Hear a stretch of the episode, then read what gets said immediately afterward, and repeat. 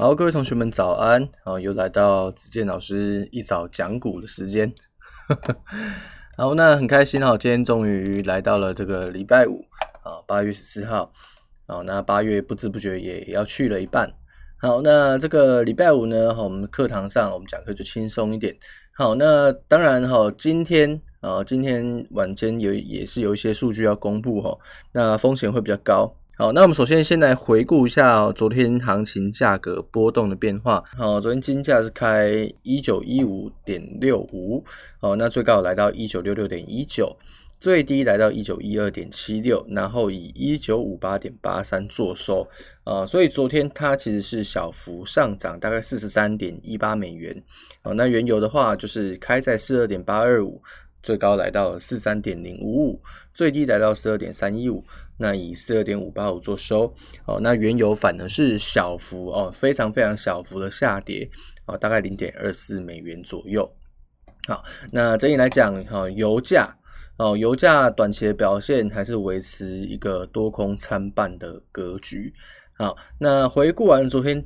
呃，一个价格的变动，我们先来讲一些基本面的消息，然后接下来才是进入我们技术的环节。好，那昨天美股的表现可以说是还蛮不错的哦。那整体市场的风险偏好有点慢慢的升高的感觉。好，那初请失业金呢，昨天啊也是公布出来还不错。好，首次低于一百万人哈，终结二十周以来啊，连续超过一百万人的这个窘境。好，可以说这个整个的一个就业状况慢慢的变好了。好，那当然美股也随之走强。啊，不过我不并不会，哦，并不会建议同学们哦太过于激进的去看多美股。好，为什么？啊，因为美股在。呃，美股美股在基本面上哦，其实它它还是有它的困难啊。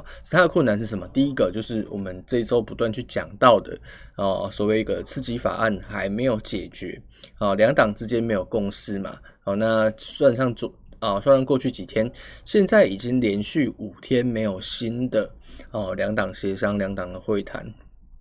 好，那再来就是初请失业金虽然表现不错哦，但是整体来讲哦，呃，初请失业金人数还是算偏高哦，起码以过往的人数来看，好，那有没有办法回到疫情前的水平？其实是短期内蛮困难的哦。那在疫情爆发之前，美国的就业数字其实是非常漂亮的哦，好，有多漂亮？好，疫情。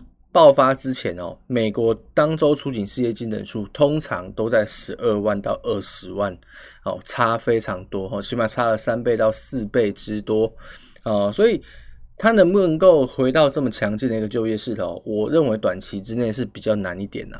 哦，那你会觉得很奇怪啊，哦，那既然基本面其实不算完全啊支持美股看多，那为什么美股还是这么强？哦，那当然这个跟技术格局我没有讲过哈，美股还是以大多头为主，哦，那这没有太大问题。好，不过呢，我们刚刚有提到刺激法案这个问题还没有解决，好，可是美股已经率先持续冲高了，哦，所以我们可能会有一点怀疑，就是说，诶，美股这一波的涨势是不是？啊，它是不是在一个走预期？哦，在走一个刺激法案的预期。哦，所以像我自己的话呢，哦，子健老师我，我就留意说，美股是不是会出现？哦，当刺激法案确实通过后，美股反而怎么样？不涨反跌。哦，出现买预期卖事实的走势。哦，这个是我个人对于美股的一个小小的担忧啦。哦，那近期特朗普他签了四道行政命令嘛？哦，可是这四道行政命令跟刺激法案相比，其实可以说是呃，在程度上哦，或者说刺激的力度上，可以说是大巫见小巫。哦，可以说是大巫见小巫。所以它短期的这些临时刺激，哦，实际上很难对经济产生效果。哦，那就像我们现在所讲的，你这个刺激，啊、呃，这个行政命令你发下来，它充其量只是一个短多的题材，它不太能够去支持你看的那个商品啊、哦、出现比较持久或者是比较惊人的涨势或跌势，就比较难一些。好，那这个是美股跟黄金的一些基本面。好，那接下来我们来稍微提到一下英镑。好，那为什么要特别提到英镑？哦，因为英国在下礼拜有比较重要的事情。好，那英国呢？哈，从八月十八号啊，八月十八号，也就是下周二，哦，下周二开始，啊，要跟欧盟恢复脱欧的谈判。啊，要恢复脱欧的谈判，好，那这个当然相对重要啊，因为已经有一段时间没有谈了，因为疫情的关系啊，两国自顾不暇，好，所以当然没有去举办这个会谈，好，可是市场怎么去解读这一次的脱欧谈判呢？好，其实市场对于英国跟欧盟啊两者之间这一次的脱欧谈判其实是不太乐观的，为什么不太乐观？哦，因为两个国家都互不相让嘛。哦，都互不相让，不愿意做出妥协啊。那既然没有办法，嗯，没有办法两边各退一步，那就没有办法去取得共识。那没有办法取得共识的话，英国可能就会面临硬脱欧，哦，这样子的一个比较不好的一个局面，哦，比较不好的局面。那如果硬脱欧的话，英镑就很有可能会有大跌、大跌的现象。啊，那为什么英镑硬脱？我们讲英镑，呃，对对对对，我们讲那个。那个脱欧，硬脱欧，英镑会大跌。好，因为你要知道哦，英国最大的贸易伙伴是谁？是欧盟。啊，是欧盟。所以一旦他跟欧盟之间的关系没有搞好，两边撕破脸了，你英国是不是短期之内你的进出口一定会大受影响？因为你最大的贸易伙伴不想跟你做生意了，那英国的经济肯定会遭受非常严重的冲击。好，那在这样的情况下，英镑很有可能就会面临下跌的风险。这就是为什么我们经常听到，哎，一旦有一些硬脱的担忧，英镑就会跌的原因。好，其实就是因为这样子。好，那就英镑近期的涨势来看哦，呃，它并不像欧元涨得这么强，哦，它反而就是有点止步不前的感觉。哦，那其实很大的程度上就是因为受到脱欧这个因素的干扰跟限制。哦，就是受到脱欧的干扰跟限制。好，那油价的部分呢？哈，昨天在消息面上是相对平淡了。哦，那虽然老师我看新闻哦，新闻上面是写了啊，这个以色列啊跟这个阿联酋啊签订了和平协议，那也就代表说，呃，以色列首次跟波斯湾的国家哦。跟波斯湾的国家举行一个和平的会谈，然后或是将外交的关系给正常化哦。不过我认为，呃，单就这样子的哦，单就这样子的一个消息来看，实在是没有办法去刺激油价走高哈。虽然大家都讲这个对油价来讲是利多，但我认为它短期之内它的影响其实是非常有限的哦，这个是非常有限的，因为它目前以色列目前只有跟阿联酋比较好啊，或者说跟其他国家比较好。哦，但是中东的其他国家其实坦白讲还是不太喜欢以色列啦。哦，真的还是不太喜欢以色列。啊，所以说短期之内这个因素实在实在是难以去成为要一个利多的哦利多的影响。那油价呢？哦，油价呢？就像我们刚刚在回顾昨天行情一样。哦，其实整体而言哦，还是一个多空参半的格局。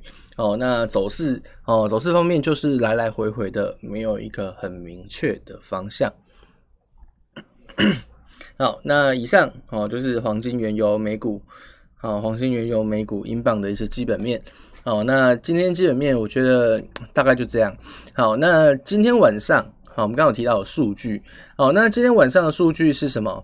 啊，就是大家常听到的恐怖数据哈。美国七月零售销售月率，啊，晚间八点半。然后在晚间八点半就有这个数据去公布啊，那要去留意哈，这个数据公布的当下，可能黄金那或者是美元指数，甚至货币对都有可能会出现比较大的啊，比较大，那或者是说比较明显的波动。好，那以目前数据来看，我个人认为啦，哦，零售销售月率表现回温的情况啊，会是普遍所预期。然后会是普遍所预期，所以这个是啊，零售销售月率的预测值大概为一百分之一点九。好，那如果公布值出来啊，离一点九啊有超过一点九，但是没有太多的话，啊，比如说二点一之类的，哦，公布出来二点一之类的，好，那它对于行情的利空可能是比较有限。哦，可是万一今天七月零售销售月率表现很差，哦，甚至录得负值的话，哦，那我认为黄金可能。啊，可能会有大涨的可能，哦，可能会有大涨的可能，啊，所以我对今晚数据的预期是这样子，好，那除了零售销售月率以外呢，晚间九点十五分还有一个七月工业产出月率，哦，跟六月商业库存月率。那这两个数据对于呃在公布当下，对于行情的冲击就还好，哦，没有零售销售月率来的来的大，哦，所以这两个数据可以看看就行，好，可以看看就行。好，那下周是礼拜一嘛，好，下周就开始就礼拜一，好，那礼拜一我们就来看一下。好，有没有什么数据哈？八月纽约联储制造业指数哈，这个还好。好，然后十八号哈，房市指标这也还好。周三，哦，周三的话好像也没什么消息。周四呢？好，周四就出勤稍微看一下。啊，就出勤稍微看一下。然后美联储的会议纪要，这个要去关注。哦，然后欧元欧洲央行的会议纪要。好，那礼拜五啊，就是制造业 PMI。好，所以其实下礼拜的数据，好，下礼拜的数据其实相对相对的集中。好，是相对的集中。那大家呢？哦，大家呢就是稍微看一下就好。好，那不用太太过认真去解读。好，因为这个影响都相对有限啊。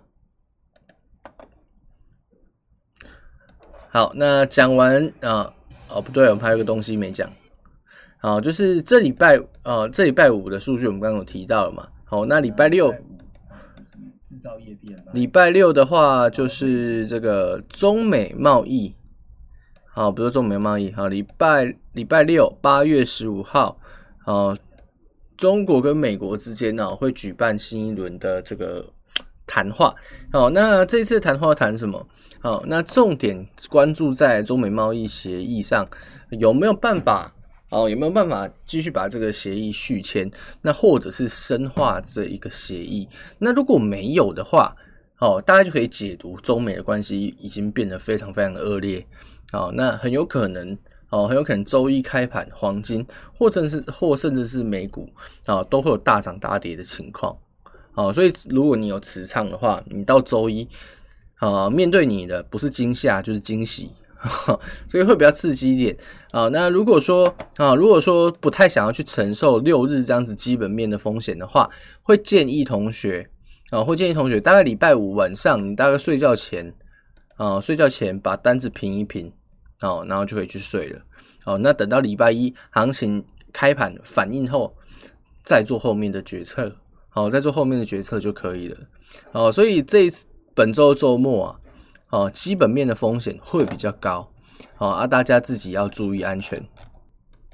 好，那以上是基本面的部分。